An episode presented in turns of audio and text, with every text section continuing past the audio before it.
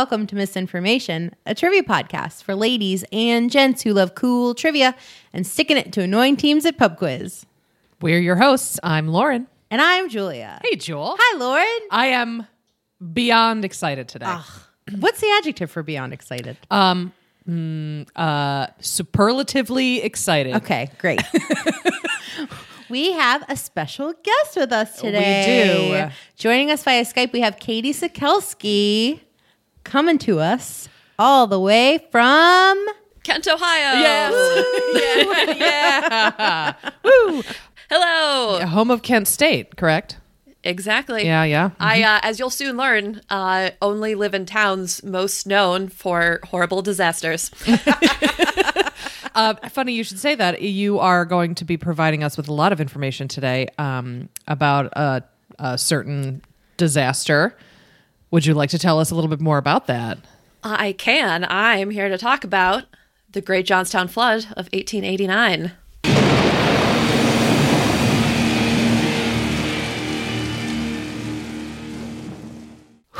Oh. I know like a teeny bit about it. I had never heard of this before until oh Katie oh my you emailed gosh. us. Okay. Really? Yes, You honest to clearly did not grow up in Western Pennsylvania. No, I did not. I did No, not. or spend many a weekend at the Johnstown Flood Museum. There's a oh, museum. boy. Oh, yes. Oh my god, I can't wait. We're going to learn about the museum here, too. Okay. All right. So, are you two ready to get really mad at some old timey rich dudes? Yes. Yes! always. Woo! Because it sounds like a natural disaster, but oh boy, uh, nature only aided the old timey rich dudes here. All right, so starting out, background of Johnstown, where I did, I lived for a while. Uh, clearly, don't live there now, but I do did uh, for several years. Uh, so Johnstown is located in Cambria County, Pennsylvania. It's about 70 miles east of Pittsburgh, in a valley in the Allegheny Mountains. Uh, it's located at the confluence of the Stony Creek River and the Conemaugh River. And in 1889, the population was about 30,000, and it was a booming steel town uh, based around the Cambria Iron Company.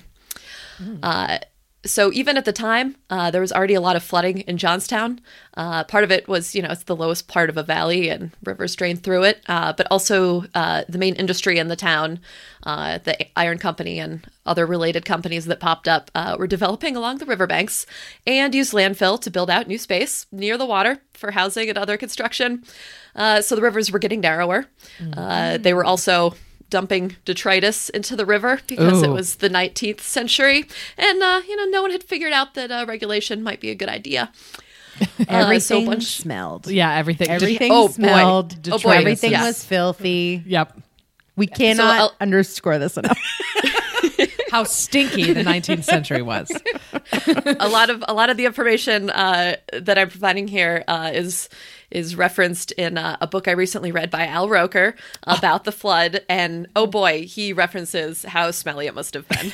Al Roker, times. the Al Roker, weatherman The Al, Al Roker. Roker. Wow. Uncle Al. He's uh, a real Renaissance man, it sounds like. Many talents. Yeah. So they were dumping a lot of uh, used coal and ash and molten runoff into the river, and uh, surprise, it collected along the banks. Uh, also, cutting down a lot of trees to provide wood for the structures, which uh, increased erosion. So already at the time, uh, the rivers uh, every spring uh, had nowhere to go but up, and the town just got used to shutting down for water a couple days every year. Oh my God. Uh, they they would move their rugs and good furniture up the stairs every year. Wow. That's no way to live. I'm sorry. No, it, it really isn't. Uh, but fortunately, you know, going into that, no one was really dying yet, probably. Okay. Sure. Fair Uh, enough. But enter the South Fork Fishing and Hunting Club, uh, which we're going to go into detail now. So this uh, this part of the story hops over to Pittsburgh for a minute. Uh, so Andrew Carnegie, we've all heard of him, uh, was a big part of Pittsburgh's industrial boom.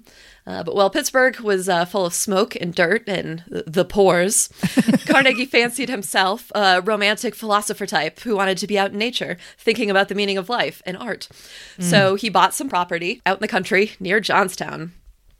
Uh, but this is not the club yet. So Suit, but his fancy rich friends uh, thought this whole hanging out in the woods where the air is breathable thing like might have a ring to it. Like that sounds pretty great. yeah. Uh, but there was something missing uh, that all these rich people wanted out in the hills of Cambria County, and that was a fancy lake with fancy fish in it. Oh, you know Oh. what we need? We need a fancy lake I with wanna- fancy fish. Yes, that I can look at while I'm drinking wine. That And sounds breathing great. air. and breathing clean air. My God, what a concept! So in 1879, a group came together and they created the South Fork Fishing and Hunting Club. The membership rolls were officially a secret, at least at the time. I think we might know who they all were now, but a number of the founding members uh, included Pittsburgh's two most famous pre Warhol Andys, Carnegie and Mellon. Along with Henry Clay Frick, who was another steel guy, Yeah. and some other steel magnates and railroad tycoons and coal men, all the Pittsburgh richos. Pickle barons. Uh, so leading leading the group here was a guy named Benjamin Franklin Ruff, R U F F. And uh, oh, you're you're not gonna like this guy. Get ready to boo. I will accept all heckles. Okay, Uh, so he was a part of this this Pittsburgh Millionaires Club, and he decided that uh, you know a lake would be nice, a lake just for rich people. Uh, not that the working class people were ever able to leave the city because they had to work you know twelve hour days, six days a week. I'm not sure about those exact numbers, but it was it was not good if you were a worker. Uh, so this guy was a, a tunnel contractor who also made a lot of money selling coke, not that kind, uh, the coal product uh, th- and through real estate deals. Uh, and he found the perfect place for this mountain retreat. About 35 years earlier, uh, an earthen dam had been built along the South Fork of the Conemaugh River. Uh, its purpose originally was to create a reservoir as part of a canal system that connected Philadelphia and Pittsburgh. Unfortunately, a year after the uh, canal system was completed, a railroad r- line began operation on a similar route, uh, and the canal system was just immediately obsolete. Oh, right. Yep. Oh, you mean it'll take me 48 days to get from Pittsburgh to Philadelphia? and I can just take a train and like you know ten hours I can be there. Oh, okay, thank you. No, I love. I can imagine that the canal people were like, "Come on, you can't leave us this one thing, one mode of transportation." Not at all. Uh, so then, after after it became obsolete, the dam was not really maintained over the over the decades. Uh, it at one point had partially collapsed, uh, but Ruff bought this dam, and he was like, yeah, "I'm going to make this the the greatest lake that these Pittsburgh people have ever seen." Uh, and he had overseen tunnels being made, so he was pretty sure he could engineer a dam repair. Uh, even Yeah. though dams are kind of the opposite of tunnels. That's true. He's just like, I'm just gonna do what I do, but in, In reverse. Obviously. Uh, so the partial collapse that had happened earlier uh, involved some discharge pipes that were used to manually lower the water levels in a controlled manner. Very important, Yes. Right. according to everyone but this guy, uh, because his first move was packing in the openings uh, rather than replacing or repairing them. Oh no. Yes. so by 1881, uh, the dam was completely rebuilt, uh, still missing the discharge pipes. Uh, they did include a spillway at the top, but uh, it would only release water when the lake's level had reached a certain very high point, and it would only do so at one speed, which was slow. and even slower than it needed to be, uh, because part of the appeal of this lake was all these prized black bass that were shipped in into the lake, and he didn't want them getting out of the spillway. No. So he put all of these fish guards in front of the spillway, uh, so the water could barely get through either. Yeah. like real shady super, you know? Yeah, like, yeah, yeah. like, oh, your wires are sticking out of the ceiling. Just we'll just put tape over it. Yeah, we'll It's cover it up. Don't worry. I'll paint over it. It's okay. Leave it for the next guy. It's yeah, fine. exactly. Uh, the, and the the way the dam was constructed, uh, if water ever topped the dam over the spillway and over all that, uh, it would begin to wash away and quickly be wiped out. It's just the the way this dam worked. Uh, so then, in the summer of 1881, the club opened. It was, a- had a brand new lake with 20 million tons of water. Oh my It's God. two miles long and 60 feet deep. Oh my god. What do you need Big a ol' lake. 60 foot deep lake for? Fish don't need that deep. They did. oh, they did? Okay. No, Never I mind. Sometimes you want to. Sometimes you want to dive off your yacht. Oh, sure. into yeah. the lake. Into the lake, and you certainly don't want to hit bottom. right. Okay. I got you. So so this is about uh, 14 miles upstream from Johnstown. Okay. Uh, but down in Johnstown, you got that Cambria Iron Company, uh, which was at the time run by Daniel J. Morrell. Uh, and he was uh, similarly, you know, a, a, a rich company owner, but he was pretty much the opposite of Carnegie. He wasn't into all this high minded nature stuff.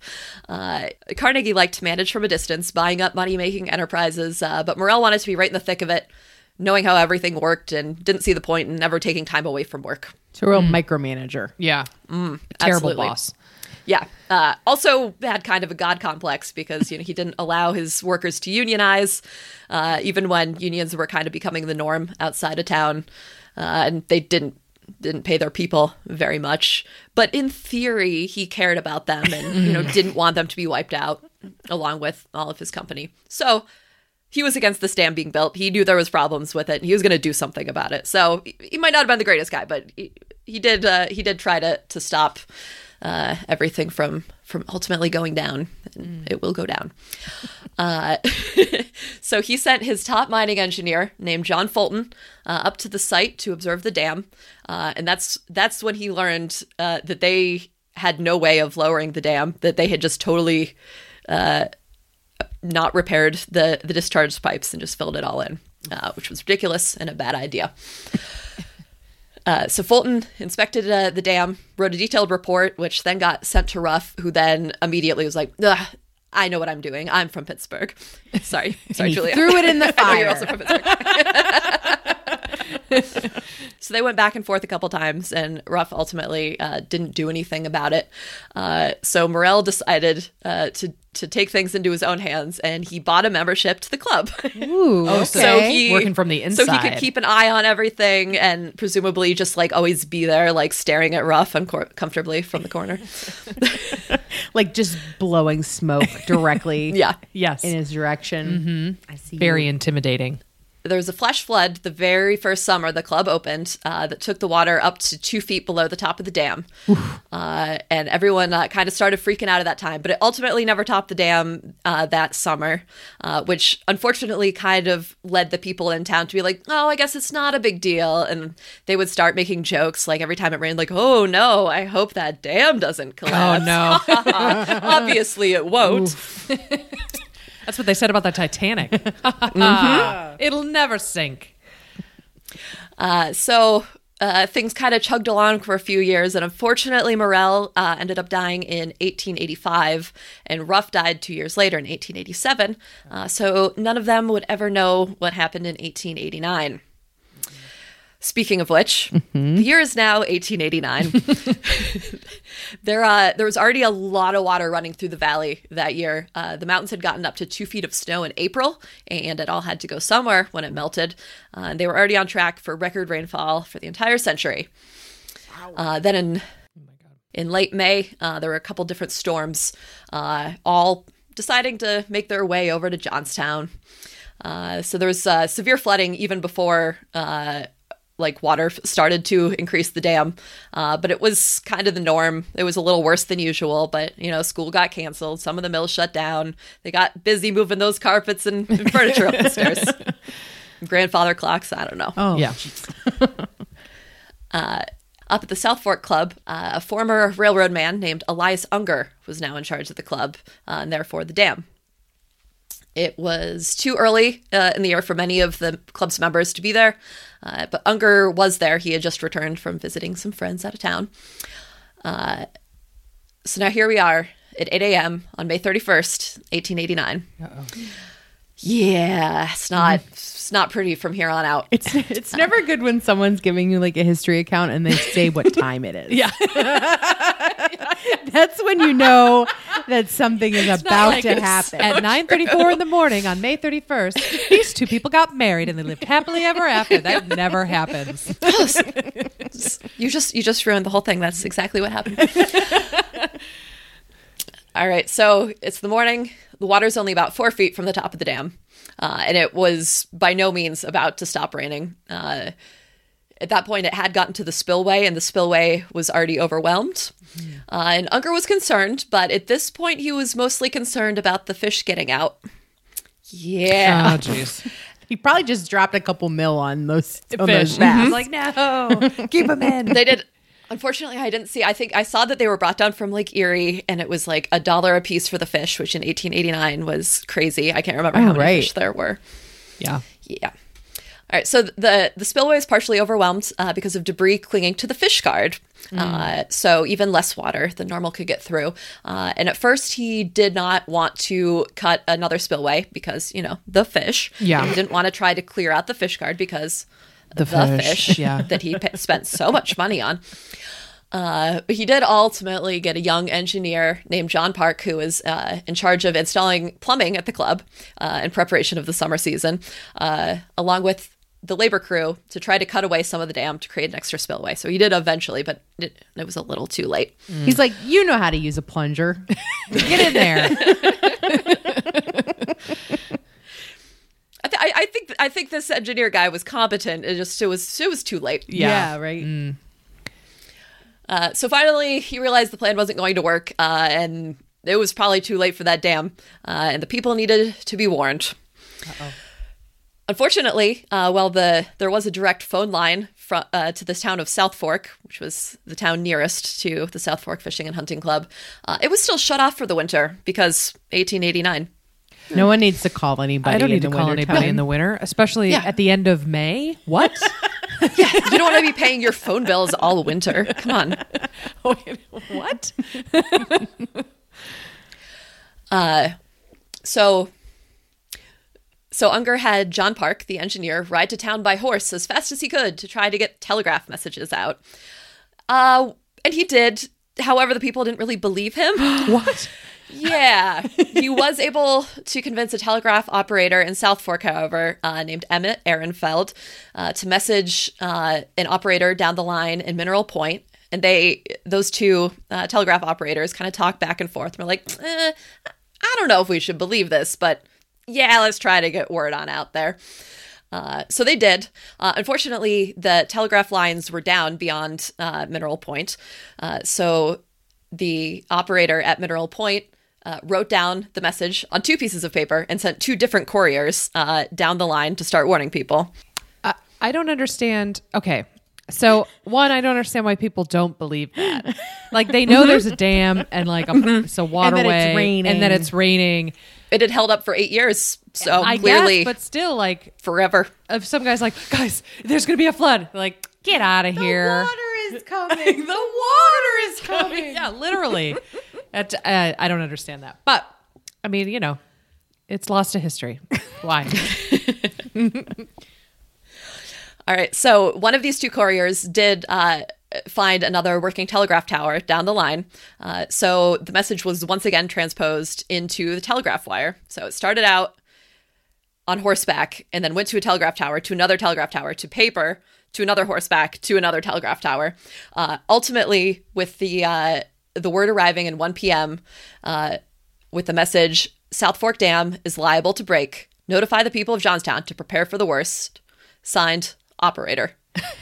At least it was And- like a real message. I was expecting like since it had gone through so, So many, many iterations of telephone, it would have really been more like the damn rain is here or like something like that. Like just all the words. Oh man. Be sure to hydrate. Signed, operator. All right, I guess. Thanks. Um, and again, uh, the message wasn't trusted because they didn't know who this operator was. And there Oh, was no. always warnings about the dam, but it was always okay. And people already knew it was flooding. The, the, the furniture was already upstairs at this point. What more could you possibly want them to do? Exactly. So they got the warn- this warning at 1 p.m. Around 3 p.m., with a deafening roar, the water topped the dam. And Unger and the construction crews just stand there watching it. Oh my god. as basically as soon as the water tops the dam over the course of the next half hour uh, the dam is no longer all the water is out it's going very fast Oh my gosh. Yeah. And unfortunately it's not just water there was so much water there rushing through that it soon contained vegetation and fencing and rocks and animals and entire mm. trees, Trees, and yeah. eventually Oh buildings God. Mm-hmm. Yeah. So the flood makes its way down to the first town down the line, which is the town of South Fork, uh, where it did relatively little damage uh, because it was at that point it had been kind of gradual as it had had left the uh, thing, like still very fast, uh, but not compared to uh, where it went next. Because right after that, it hit a massive stone viaduct that was across the uh, the Conemaugh River, and the debris that had amassed at the front of the floodwaters began to pile up at the openings of the viaduct, which essentially, for a moment, created a second dam. So it was stopping the water, but the water was clearly too much for the viaduct. And after a, f- a few minutes, the viaduct also broke, but it was essentially functioning as a second dam break, ca- causing the water to flow with new force, and now uh-huh. with massive chunks of stone included. Oh my god! I mean, I laugh because it's so absurd, but this is uh, this is terrible. this is Yeah. terrible. It's getting worse. So people see the people that saw the flood coming uh, past this point describe the front of the wave as either yellow or black and appearing solid, with trees, rocks, buildings, timbers, and freight cars all at the front. Oh my god! Yeah, it's picking up trains now too. Oh my god! Oh my god! That that's like that's like the the four horsemen of the apocalypse. Like, how did you not like? like, what is that? Like at this point, I feel like I should like calm it down by saying like some people are going to live through this. Yeah. Okay. Well, I mean, there had to be eyewitnesses to write all this down. So, oh my god. So next up uh, came the small town of Mineral Point, uh, then East Conemaugh, and then Woodvale. Uh, all of which it did it did very bad damage to, uh, but these were much smaller towns, uh, which doesn't make them any less important. Sure. Uh, but the water is building at this point, and unfortunately, oh gosh, this this part. After everything else, this makes me shudder the most. In Woodvale, it swept up a barbed wire factory, bringing miles of barbed wire along with the flood. No. This sounds like a Dwayne the Rock Johnson movie where he swoops right? in and saves everyone. It's not. This happened in 1889. A barbed wire factory. First the machine gun factory, then the barbed wire factory, then the match factory. oh my then the god. Piranha Factory. yeah, Yeah. the piranha. Yeah, the factory. piranha factory. You're like, oh my god. I can't believe that. Ah. That's awful. That's awful. Oh man, I didn't even know they not made like a barbed wire. cotton factory, No. like a Mattress factory, factory. yeah. yeah. oh, this is the Rust Belt. Metal products only. You're right. You're right. Oh my gosh. It's it's a good thing this was 130 years ago because we're laughing a lot. I know. I know. We really are. It's it's certainly not a too soon situation. Thankfully. Um, and then uh, right after Woodvale and the barbed wire factory, uh, it hits Johnstown, which is at the bottom of the valley.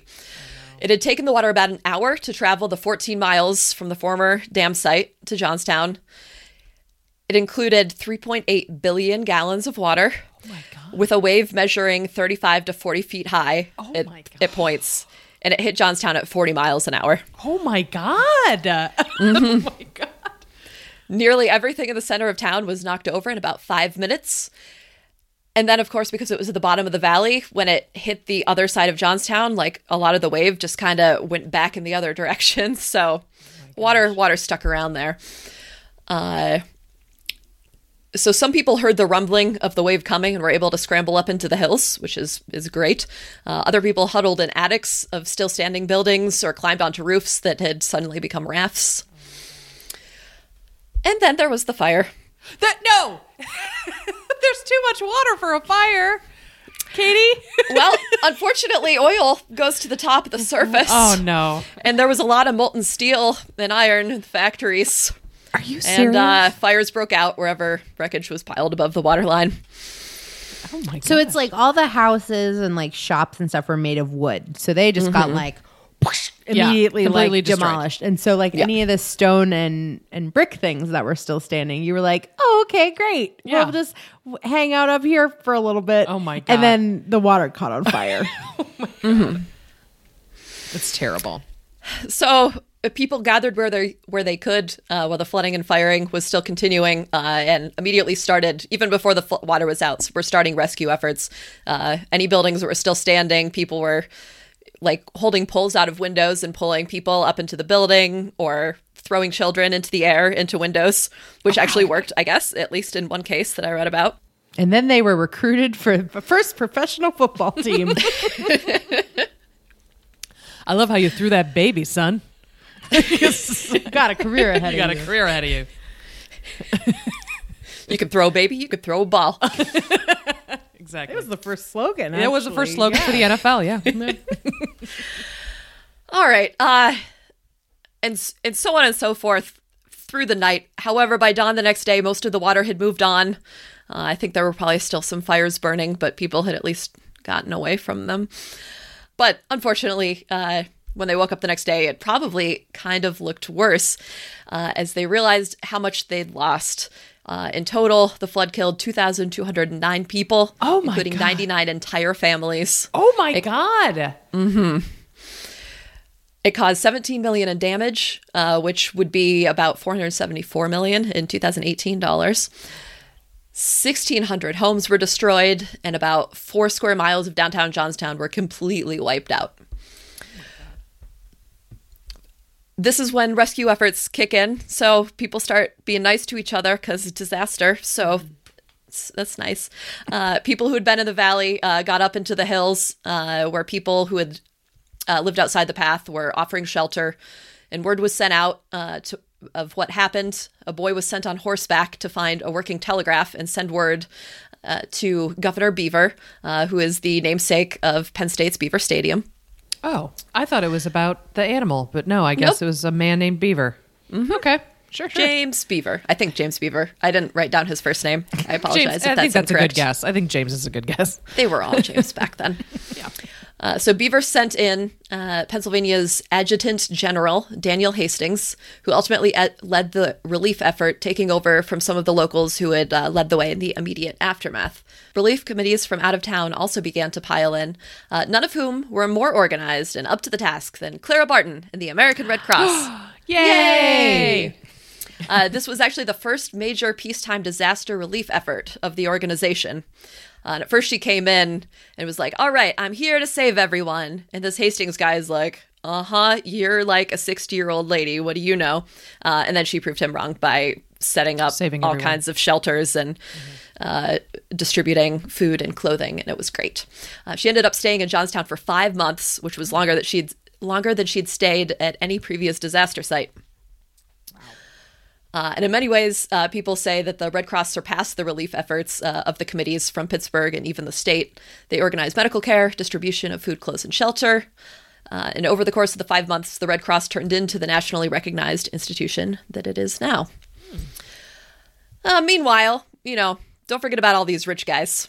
I, never. We're going to keep never. being mad at them after this. Uh-huh. So Okay. Carnegie was in Paris at the time of the Sure. Of the time of the flood uh, at the Universal Exposition, of course. Uh, he did seem to feel legitimately bad about it, even though he would never actually res- officially uh, express any regret about the dam's failure, because he immediately sent ten thousand dollars for relief, which is, is pretty good. All right. Sure. Uh, and he'd later provide full funding for the rebuilding of Johnstown's Carnegie Library, which he he built the first one, so I think he kind of had to build build the second one. Sure. Uh, that library still exists now, uh, but it's now the Johnstown Flood Museum. Oh, oh, which okay. Great. Julie and I have both been to. Very few, if any, known members uh, came to Johnstown in the days and weeks after the flood. Uh, some did give money, uh, but only 35 of the 60 members did. And one of those only gave $15. No. These No. are millionaires. They're 1889 millionaires. That's And this guy only gave $15, which That's- is worse than nothing, IMO. exactly. Yeah. That is worse than giving. At least you can be like, my check got lost in the mail. Yeah. So sorry. so sorry. I definitely wrote you a check. It's I like, promise. ugh, Give him mm. fifteen. Whatever. Yeah. I don't know. Uh, none of them would ultimately admit any wrongdoing on the part of the club, which, you know, for legal reasons, I get why they wouldn't say that. But uh, Still, boo. yeah, come on, guys. Uh, after every after everything settled down, word got out about exactly who was to blame. Good. It's the rich guys. the people of Johnstown immediately knew who was to blame. Uh, the cottages at the club were very soon vandalized, uh, even though pe- people weren't really coming back to the club anymore Yeah. yeah. uh, gradually became a ghost resort, with the club finally dissolving in 1904. Uh, reporters were soon able to talk to the locals. Uh, the story of the negligence of the millionaire Pittsburgh club members became known. papers uh, also sent out engineers to inspect the site, who all came to the same conclusion uh, that you know they needed to have those discharge pipes in there. and on June sixth, a Cambria County coroner's jury formed, conducted interviews, heard testimony in court, uh, and all agreed, saying the owners of the dam are responsible for the fearful loss of life and property. Unfortunately, uh, the coroner's jury uh, isn't something that can get money uh, for the people of Johnstown. Uh, so any court cases that came up that tried to sue the club for jam- damages were ultimately futile. The club itself was not worth that much, uh, and the dam belonged to the club, not the people. So some cases weren't even attempted. Uh, however, the fact that nobody was ever held legally responsible led to some major changes in liability law in the United States. Uh, so that's something. Yeah. yeah, people saw this and were like, hmm, that doesn't seem quite right. Maybe we need some laws about this. Yeah. Uh, these changes uh, especially involved damages occurred due to unnatural or man made, man changed structures such as mine shafts, oil rigs, and railroads, which were definitely causing a lot of deaths and injuries at the time. Yeah. Yeah. I can imagine. So we can't use Steve's cabin and just turn that into its own lake. Yeah. and that's two that's two miles long and Yeah. And, 60 feet deep and- and just build our own dam out of dirt. yeah. Uh, that we don't know anything about. Like, the, what's a dam? I don't know. Us, this is like us building a dam. yes. Exactly. Like, this looks fine. I don't see any problems. It's fine. Oh my gosh. Uh, so after the flood, people outside of Johnstown got really obsessed with the flood because limited options for entertainment, I guess. Right. if, this is all going to sound really weird. I'm going to guess that at the time, this was kind of the norm for any disasters because of the way culture was. But there was a brief, unwelcomed wave of disaster tourists Yeah. uh, who ah. came in trying to take souvenirs from the flood, which Oh is God. real creepy. Mm-hmm. Mm-hmm. It's. I was uh, reading a really great book. Uh, totally off topic now, but I was reading a really great book about um, poisons and all of these like kings and queens of Europe that they think might have been poisoned, and like doing testing on the bodies like afterward and whatever. And there were so many instances in which they were like, "Oh yeah, we you know wanted to test this person, but during the French Revolution, um, everybody dug up all of the graves and dug up all of the crypts and all the churches and threw the bodies in a pile outside of all these places, and then took chunks of their bodies home with them and stuff. And it's like, can you imagine like 200 years later, you're just like opening up a box that like has been in your family forever, and it's like half of a skull and a Yeah. piece of somebody's skin. Like, what the heck? Well, um, you know, I keep saying this, but I think it's really true. They didn't have TV, and when not. when you're hard up for entertainment, sometimes you're snagging some gross shit. You know? Oh my god, a piece of the barbed wire Yeah, a piece from of the the barbed- Johnstown yeah, yeah. flood. Yeah, Oh my with god, like some flesh on it. Yeah. Sorry. That's extra. That's worth extra. that's worth extra. Yeah, that's worth extra. Uh, and within months of the event, uh, books, popular songs, and poems about the flood were already coming out. Oh my. Ooh, I don't know any. I don't know any songs about the flood. Oh well. I'm pretty sure we can find recordings, so we should tr- definitely try to do that. for interstitial music, yeah, don't worry, we're we're on it. Uh, and not just factual accounts, but also romance novels set within the flood. Well, I mean, we did it with Pearl Harbor and the Titanic. We made That's two a very good point. money making movies on those things. So But not within months of them happening. that's true. that's true. Gosh. And there was one book, uh, which just this title was so great and so 19th century that I have to share the full title. The Johnstown Horror! Three exclamation points. Or Valley of Death being a complete and thrilling account of the awful flood and their appalling ruin. Yeah, I like the extra. I just read the the, letter. whole book. That was the entire book. uh, there were also Johnstown flood reenactments, such as a long-running exhibit at Coney Island that featured a cyclorama with scenes acted out in front of giant panoramic paintings. oh my God. oh my gosh. These poor people. They're like, why? My my whole family was wiped out. Why would you do this? It's terrible. Oh my god. We're disgusting as a whole, as a society. Uh, so I have just a couple other kind of random tidbits that didn't fit anywhere else in here. So, uh, a couple years after the flood, uh, they built the Johnstown Inclined Plane, uh, which is a railroad track going up the side of the hill, also known as a funicular, which is a great word. Yeah, we just called it an incline in Pittsburgh. You've been on it. Yeah, I've been on it. Uh, so this would function as a quick escape route for future floods, as well as a method of commuting to the factories uh, in the valley. Because after the flood, a lot of people wanted to move to the top of the hill. Big surprise. Uh, it still runs today, though mostly as a tourist attraction. Uh, at the top of the incline, which is also accessible by road, uh, there's an overlook, a gift shop, and a restaurant. And if you ever see any big panoramic pictures of modern Johnstown, it's probably from that overlook. And my old apartment's right in the middle Ah, that's nice. yeah, I live there. Uh, the inclined plane is advertised as the world's steepest vehicular incline. and has also been declared by local tourism organizations as the world's slowest roller coaster. yeah.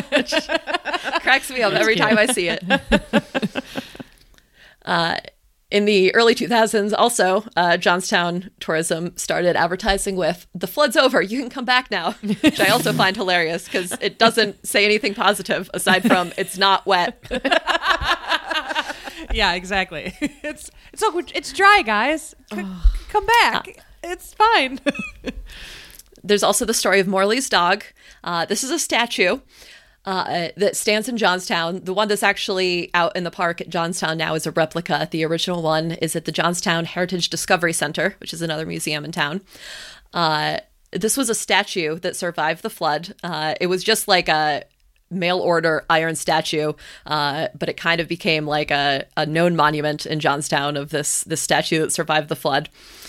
Uh, however, uh, there was a throwaway line in the movie Slap Shot, which was filmed in Johnstown, uh, where Paul Newman's character uh, points at the dog and said, "Oh, that's the statue of a dog that saved some people in the big flood that was here."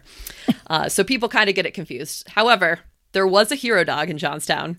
Uh, it just doesn't have anything to do with that statue. I recently found a picture of this hero dog of Johnstown and Newfoundland that saved his family from the flood. Th- This isn't going to be an amazing part to anyone that doesn't know me, so I apologize. But the dog's name is Romy, and by complete coincidence, my dog is also named Romy, and it's great. They're connected. There, he's I got mean- the spirit of your hero dog.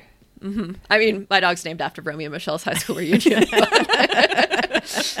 Same difference. Same difference. Um, so the uh, there's a mansion in Pittsburgh called the Frick House, which is the uh, the the mansion that Henry Clay Frick lived in. Uh, and here's just a fun fact: if you go to that house and tell them that you live in Johnstown, uh, they immediately start being like, "Oh well, you know." Uh, Carnegie had a lot more to do with that club than than our Frick did. Wow. Uh, but Frick was actually the founding member, and Carnegie wasn't. So he joined later. Man, there's people are so proprietary over long dead Richies. Like I think it might have been like a great niece or something, so it might have Oh, kind of okay. been a shameful family secret. still. I mean, you know, it's not your fault. And then there were two more major floods in Johnstown in 1936 and 1977. Uh, not as major. Uh, in 1936, uh, there was a flood with 77 buildings destroyed and 25 deaths. Uh, side note of that is that after that flood, the state passed a 10% tax on alcohol, which had recently uh, become legal again, uh, to assist in the recovery. That tax is still in place, Oh still called the flood tax. It's why alcohol is so expensive in Pennsylvania. Oh my Uh, but God. the money the money now goes to relieving economic catastrophes or helping with city financing, not just in Johnstown. But they still call it the flood tax. So Wow. people are still ticked at Johnstown for making their Thanks a lot. making their booze pricey.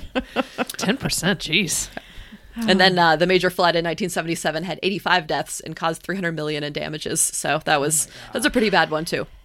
yeah. Yeah. Why would you? I mean, I get, I get the flood's gone. Come back now. But you had two more in the 20th century. Yeah. I don't trust you.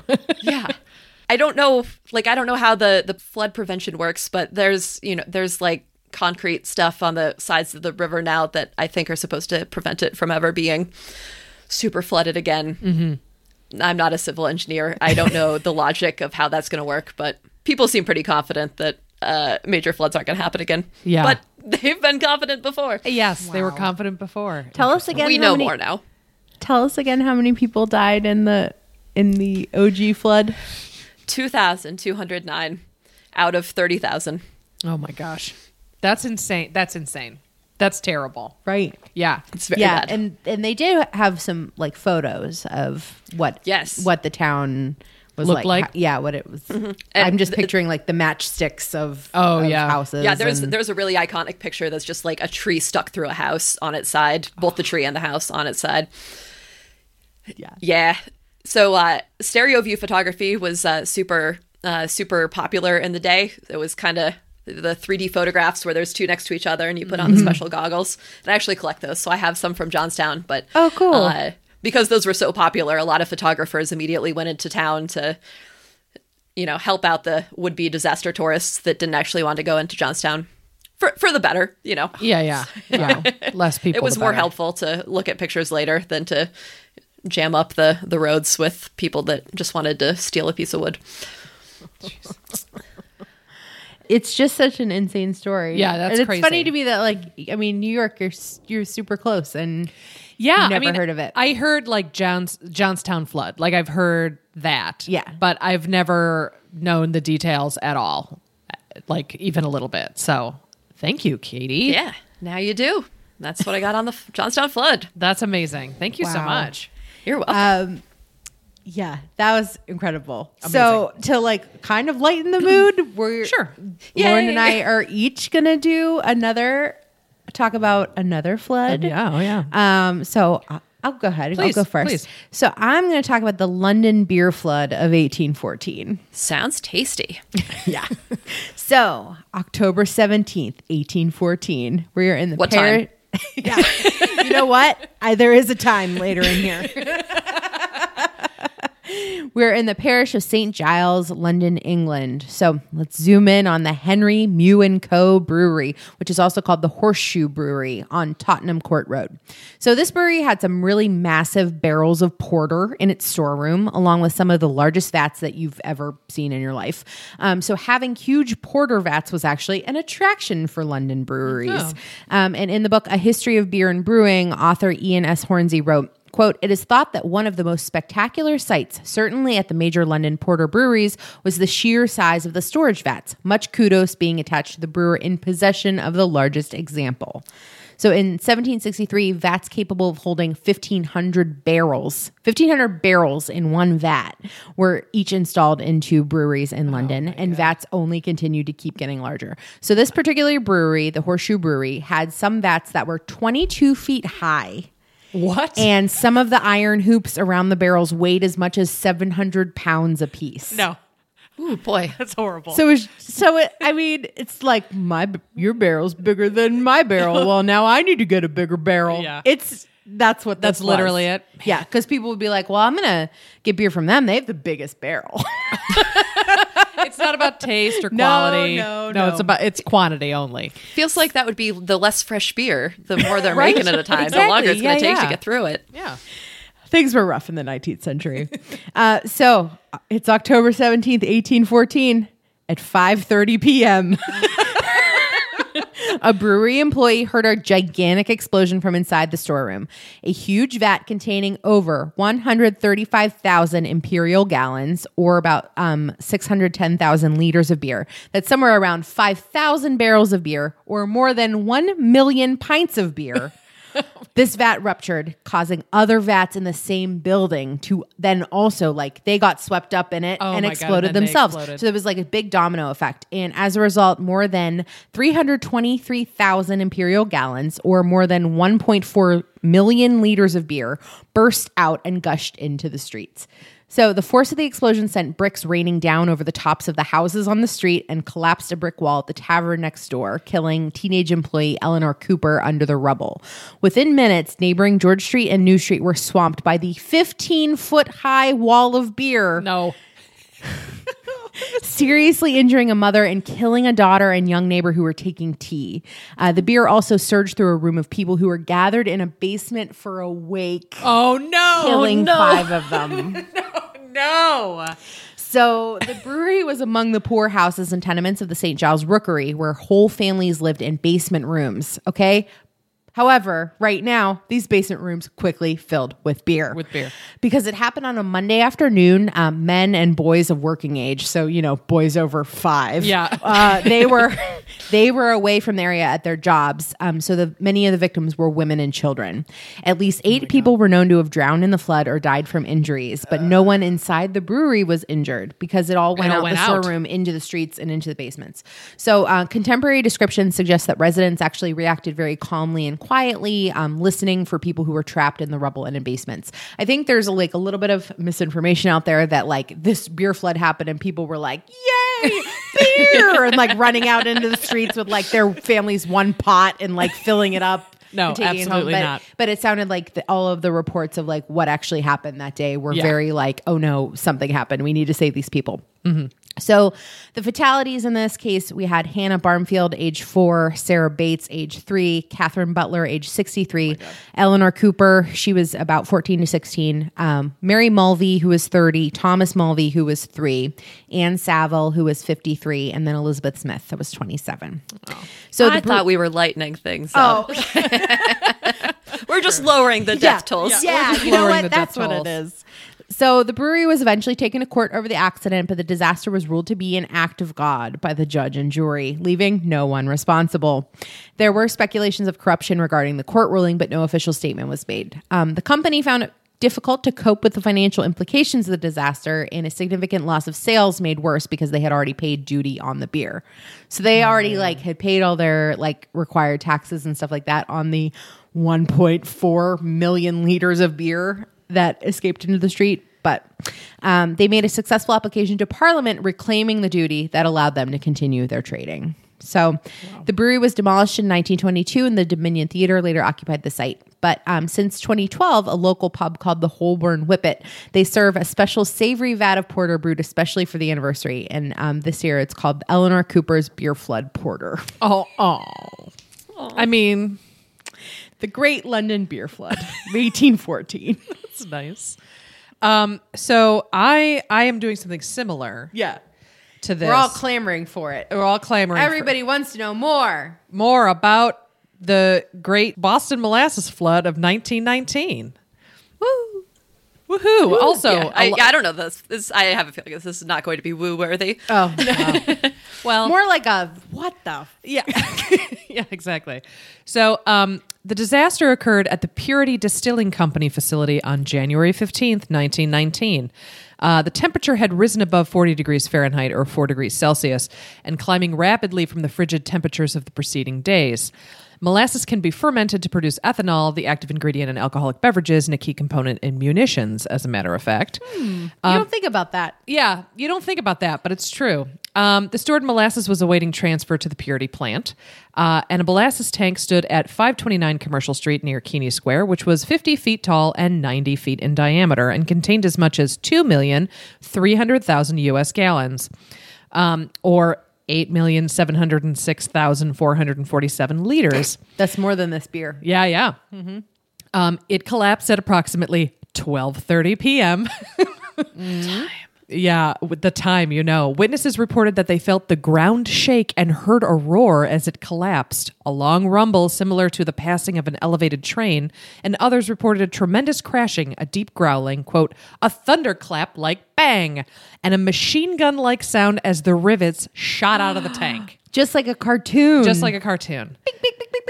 So, molasses density is about 40% more dense than water, so it had a great deal of potential energy. We learned about this. Potential is the potential for energy, and kinetic is that actual, like, moving mm-hmm. energy. So, the collapse translated this energy into a wave of molasses 25 feet high at its peak, moving at 35 miles an hour. Oh, my God. I mean, I laugh, but it's molasses. It's terrible. Um, the wave was of sufficient force to drive steel panels of the burst tank against the girders of the adjacent Boston Elevated Railway's Atlantic Avenue structure and tip a streetcar momentarily off the L's tracks. Uh, Stephen Puleo, an author, describes how nearby buildings were swept off their foundations and crushed. Several blocks were flooded to a depth of two to three feet. Uh, Puleo quotes a Boston Post report, Quote, molasses waist deep covered the street and swirled and bubbled about the wreckage. Here and there struggled a form. Whether it was animal or human being was impossible to tell. Only an upheaval, a thrashing about this in the sticky mass, showed where any life was. Horses died like so many flies on sticky flypaper. The more they struggled, the deeper in the mess they were ensnared. Human beings, men and women, suffered likewise. Oh my god. I know it's terrible. Uh, the Boston Globe reported that the people were quote picked up by a rush of air and hurled many feet. Others had debris hurled at them from the rush of sweet smelling air, which is so just an insult to injury. Like what smells good, and then wow. Hmm, again, smells we're like- not laughing at, no, absolutely not. at the disaster. no, That's It's like, a recipe for PTSD every time you walk by a Cinnabon for the rest of your exactly. life. Or like the, those people from the, the beer flood, they didn't drink beer ever again. total teetotalers Yes, after that. completely. Um, a truck was picked up and hurled into Boston Harbor. After the initial wave, the molasses became viscous because it was cold, uh, exacerbated by the cold temperatures, trapping those caught in the wave and making it even more difficult to rescue them. About 150 people were injured, and 21 people and several horses were killed. Some were crushed and drowned by the molasses or by the debris that it carried within it. The wounded included people, horses, and dogs, and coughing fits became one of the most common ailments after the initial blast. Uh, first to the scene were 116 cadets under the direction of Lieutenant Commander H.J. Copeland from the USS Nantucket, a training ship of the Massachusetts Nautical School that was docked nearby at the playground pier. They ran several blocks toward the accident and worked to keep the curious from getting in the way of the rescuers, while others entered into the knee deep, sticky mess to pull out the survivors. The Boston Police, Red Cross, Army, and Navy personnel soon arrived. Some nurses from the Red Cross dived into the molasses, while others tended to the injured, keeping them warm and feeding the exhausted workers. Hell yeah, Red Cross. Yeah, these ladies were like, hold my nurse's hat. I'm going in. Kerploop. The actual the sound actual of diving sound into of diving into molasses. molasses. Um, so many of these people worked through the night, and the injured were so numerous that the doctors and surgeons set up a makeshift hospital in a nearby building. Uh, rescuers found it difficult to make their way through the syrup to help the victims, and four days elapsed before they stopped searching. Many of the dead were so glazed over in molasses that they were hard to recognize. Oh no. I know. Other victims were swept into Boston Harbor and were found three to four months after the disaster.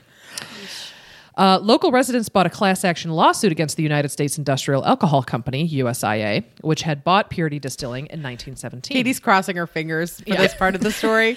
Uh, it was one of the first class action suits in Massachusetts and is considered a milestone in paving the way for modern corporate regulation. So there you go. Yay. Uh, the company claimed that the tank had been blown up by anarchists because some of the alcohol produced was to be used in making munitions.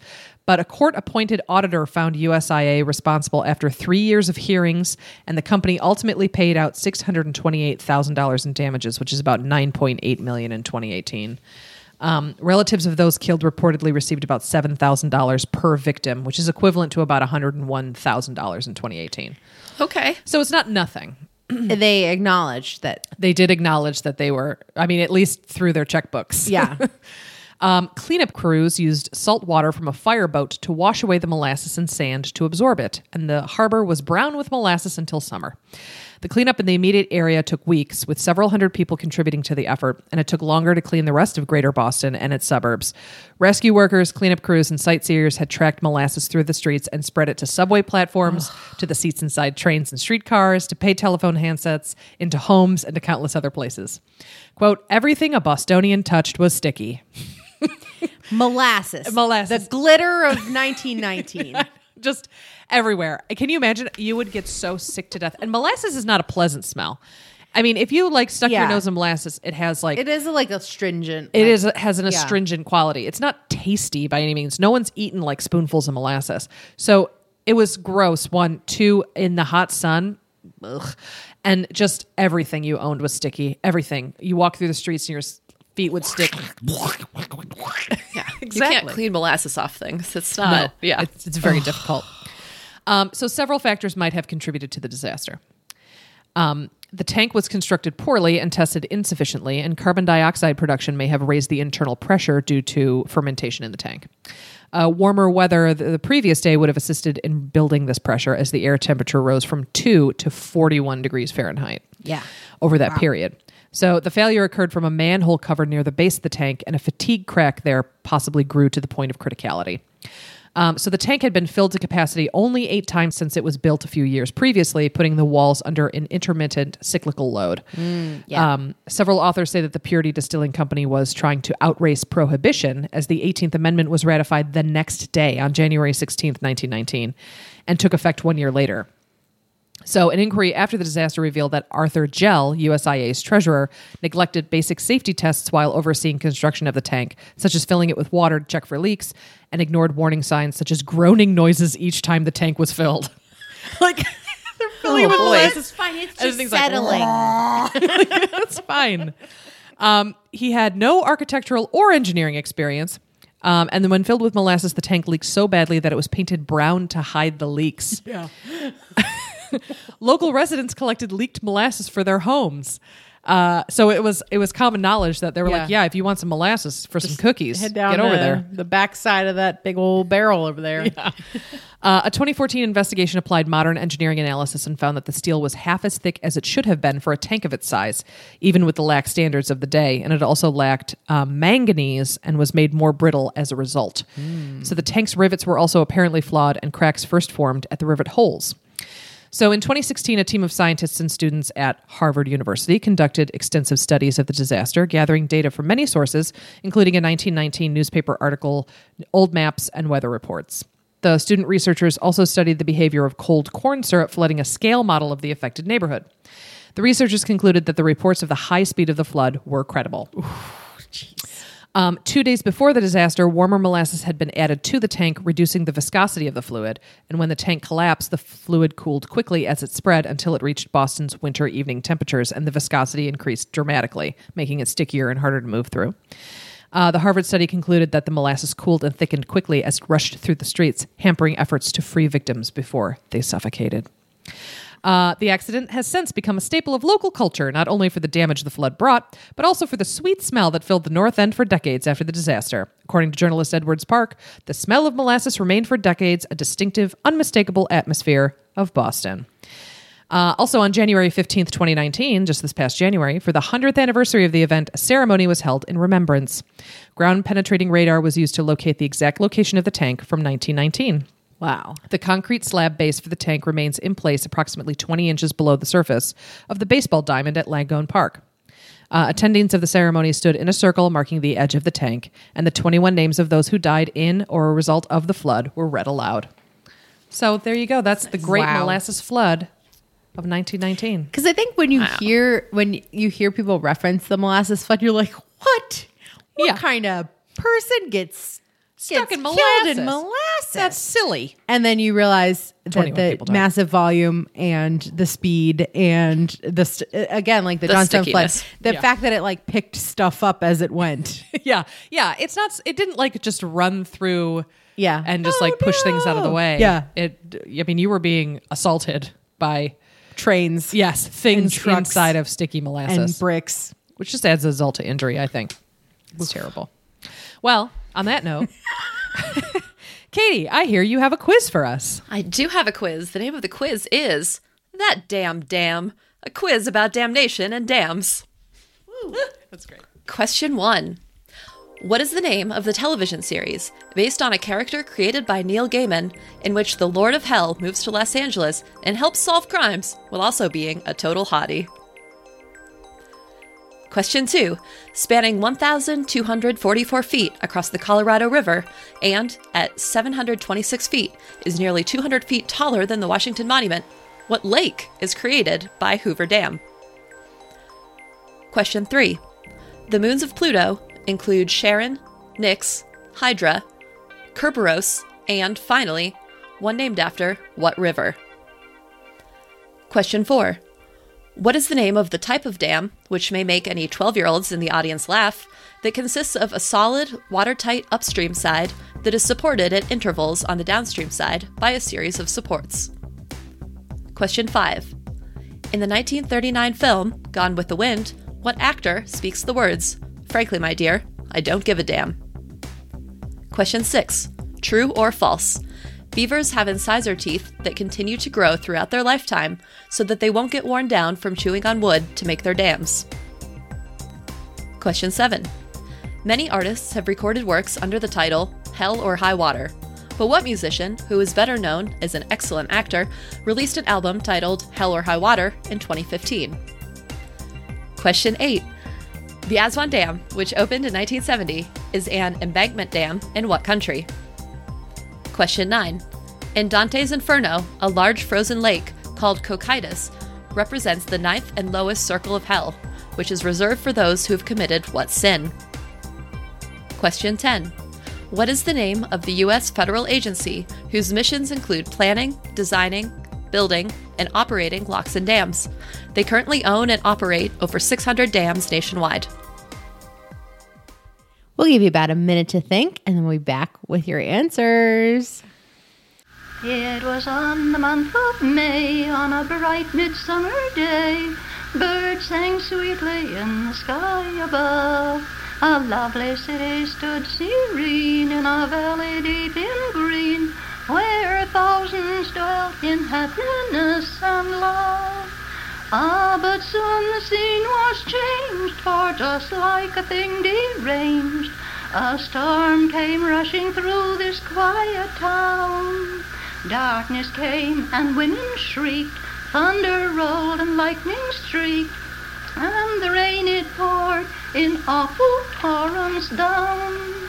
Like the Paul Revere of old came a rider brave and bold. On a big bay horse he's flying like a deer, and he's shouting warning shrill, quickly fly up to the hills. But the people smiled and showed no sign of fear. But ere he turned away, the old rider and his bay, and the many thousand souls he tried to save, they had no time to spare or to offer up a prayer. They were hurled at once into a watery grave.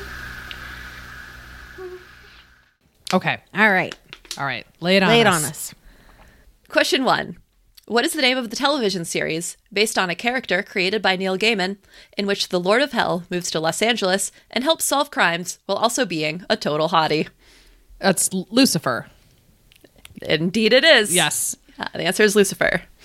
I saw that it's on Netflix now. Yeah, Yeah, and they keep telling me like, "Hey, Lucifer's on. You like guys? You like men, solving crimes that are also the devil.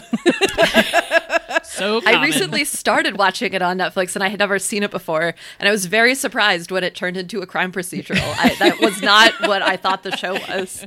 Isn't it Like, like, it's fine. He like And he's very co-owns a club, but also in Yeah. his spare time he helps.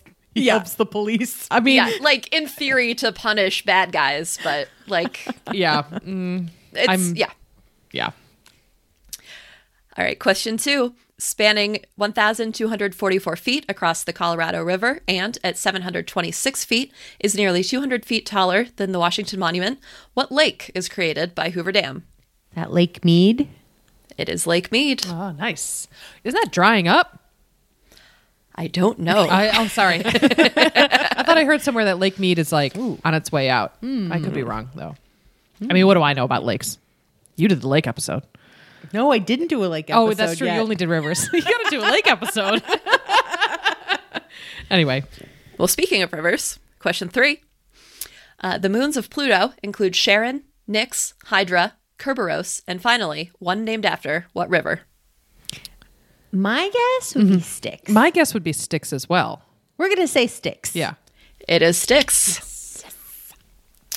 That one was a question about water and hell. So they have Nyx and Styx. I mean, no wonder they got rid of They that planet. You know. Styx. Question four. What is the name of the type of dam which may make any 12 year olds in the audience laugh that consists of a solid, watertight upstream side that is supported at intervals on the downstream side by a series of supports? All right. Ready? Humps. Beavers. But but Butts. Boner dam. boner dam, boner dam. Let's go with boner. I like boner. My vote is for boner. Yeah. Yeah, boner dam. Is it a boner dam? It's not. No. Uh, you're actually you were close at one point. Uh, it is buttress dam. Buttress. Oh, that makes right. more They're sense. also All right. called hollow dams, but that's not nearly as funny. No, that's not funny. I like boner dam better though. I- Something about the way you're saying that makes it sound like it's a minor league, like so- or minor league baseball team. Oh, yeah, the Boner like, Come on down and see the Batavia Boner Dams. They're so good this year. They're so good. Their giveaway nights are Oh. off the charts. wonderful. A dollar hot dog, please. All right, uh, question five. In the 1939 film Gone with the Wind, what actor speaks the words, Frankly, my dear, I don't give a damn? Um, is that Clark Dable? Clark, Dable. Clark Dable. Clark Gable. Clark Gable. It is Clark Gable, Okay. not Dable. Not Dable. I frequently confuse. I frequently think Rhett Butler is a real man. so I didn't want to answer. Um, to to your credit, I almost said Rhett Butler. Yeah, because it sounds like a good actor name, Yeah, right? Yeah. Clark Dable. Clark Dable, great guy. Question six True or false? Beavers have incisor teeth that continue to grow throughout their lifetime so that they don't get worn down from chewing on wood to make their dams. I think we're gonna guess true. True on that. Yeah. It is true. Uh, it's actually a fact that's true of all rodents, not just beavers. So Oh. it's not. Yeah. all rodents chew things. So, yeah. My little pet hamster, we would give him um, toilet paper tubes to chew through so that his teeth wouldn't grow too big. What was his name? Grover. Oh, that's a good name for a hamster. Yeah. Question seven. Many artists have recorded works under the title Hell or High Water, but what musician, who's better known as an excellent actor, released an album titled Hell or High Water in 2015? I haven't the slightest idea. I mean, I, my first An ins- excellent actor. yeah, my first instinct is Meatloaf, but he put out Bat Out of Hell, and that was in the seventies. Um. Okay. Like Jared Leto has a band. Yeah, but he's yeah, he does. It's Thirty Seconds to Mars. I Mars. feel He's- like Kurt Russell had a band. Kurt Has a band. I mean, probably. Um. Is it Kris Kristofferson? I, it's a good. He's a good actor. uh, you know what? I'm gonna guess Kris All right. Kristofferson. We're gonna go with Florence Guess. Is it Kris Kristofferson? I, I, uh, I, sh- I should have. Uh, this would work better in text because excellent is X dash. Oh. Solid. Oh, Keanu. Keanu Reeves? Yeah. No. It's like yeah, X X is it is it um uh no, it's uh Vin Diesel? oh, okay, okay. I can see the. con- Um, it's David Duchovny. Oh, Sorry. Oh. Here's the thing. Here's the thing about David Duchovny. He is I'm watching I'm rewatching X-Files right now. Um he is not an excellent actor. I at least Yeah. not in at least not in 1996. we were watching an episode where he like was having a past life regression therapy thing and he was like like crying and his face was all scrunched up and I was like, "Wow, look at him go without a tear rolling out of his eyeballs." Like he is his face is so blank all the time. Excellent. Yeah, no, I get it. Yeah, it. I was just trying to go with the pun. I wasn't No, actually I- trying to make a statement No, I- about his acting abilities. Then I was thinking Bill and Ted's Excellent Adventure. Yeah, no, I That's get it. I right. saw where you were going with Oh, that. But Keanu has a band. Keanu does have a band. It's called something about dogs. Dogstar? Dog Star. Oh, yeah. That's it. Yeah. Yes. It's good. So David Duchovny has a band, and he released an album called Hell or High Water. He's also a, a That- I think it was prolific just a solo. I think it was just a solo thing. I don't know that he has a band. But Oh, Okay. Well, I don't know if I want to hear David Duchovny sing. yeah. I a very low opinion of David Duchovny for some reason. Anyway, he's very funny. He's a very funny person. Question eight. The Aswan Dam, which opened in 1970, is an embankment dam in what country? That's Egypt. It is indeed Egypt. Oh, I thought she was going to say it's not Egypt. Oh, and then oh, I was is gonna, in Egypt. Then I was great. going to question all of my river knowledge. All right, question nine. In Dante's Inferno, a large frozen lake called Cocytus represents the ninth and lowest circle of hell, which is reserved for those who have committed what sin? Uh, is it treason? Is it uh, betrayal? The sin of betrayal? The sin of treasonous betrayal? I don't know. what is it? Is it not I'm murder? gonna, I'm gonna give you that. Okay. Uh, the, the the word used is treachery, but Oh, okay. that's that's those things. Yeah, yeah. it's- all right. Yeah. So treachery is worse than murder in Dante's Inferno. Absolutely, yeah. It, Okay. it Yeah, yeah, yeah. absolutely is. It can probably un- involve murder, but yeah. yeah. Yeah. So you get to go to both. it's like a transfer situation. Road trip all the way through Yeah. all the circles. and question 10 What is the name of the U.S. federal agency whose missions include planning, designing, building, and operating locks and dams? They currently own and operate over 600 dams nationwide. It's like the it has Army engineer in it. The U.S. Corps of Army Engineer, the U.S. Army Corps of Engineer. It's something like that. Okay. How Help about me. Help me. I how about the the US Army Corps of Engineers. the Army Corps The of Army Eng- Corps of Engineers. Yeah. Yeah, that's basically it. It has United States in front of it, but Yeah, you yeah, know, great. that's kind of a given. Yeah, United States Army Corps of Engineers. There you go. Great. Good job, Joel. See, so you have to like be a real authority to build a dam Yeah. now. Unlike those Unlike guys. these fuckers up in South Fork. yeah, exactly. Well, thank you so much, Katie. That was so good. Oh, we totally appreciate it. You taught I'm us so, so, excited much. that you had me here. I'm thank you. Oh my gosh, I interrupted please. your thing with my thing. I'm oh no, sorry. no, no, no, no! Please, this is a treat. Um, before we do our little sign off, w- is there anything that you would like to plug? Oh my gosh, there is. How did you know? Oh, All right, so I uh, I run a little mail order trivia thing called the Inkling. Uh, but this summer, my big thing, uh, Jonathan Oakes of Trivial Warfare and I are collaborating uh, to create a question a day trivia desk calendar for 2020. Uh, it is going to be a Kickstarter to try to make sure uh, we have enough people ordering it that we can have a whole bunch printed. When this airs, if you go to triviacalendar.net, you can find the information on it.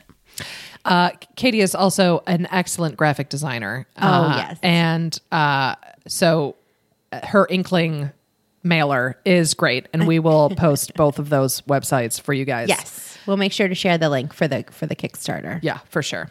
Um, so thank you again, Katie. That was wonderful. And thank you. It was so much fun being here. And someday I want to come to Rochester and hang out with you gals because it seems like so much fun. Oh yeah. Oh yeah. I mean, I'm Rochester's inviting fun. myself into oh, your please. house right perfect. You Come. You can sit on the porch and day drink with us. It'll be great. Yes. The best kind of drinking. The drinking. best kind of drinking. Day drinking because you stop at eight and then you go to bed at ten and you wake up refreshed. Oh man. So yeah, we're gonna share the links um, for Katie's projects. Um, we'll share them to all the places you can find us, which include our Facebook page, Misinformation and Trivia Podcast. We have a website, www.misinfopod.com. We have a Twitter at misinfopod. And you can also contact us on our email, which is misinfopod at gmail.com. Uh, you can also uh, listen to us on our website, www.misinfopod.com. Uh, you can also find us anywhere you get your podcasts, uh, also Spotify, which is great. Um, and uh, please rate, review, and subscribe at any and all of those platforms. Yeah. we Tell appreciate it. Thank you. Uh, and thanks for listening, you guys. And thank you again to Katie. Thanks, Katie. And uh, we will catch you all next time. Yep. Bye.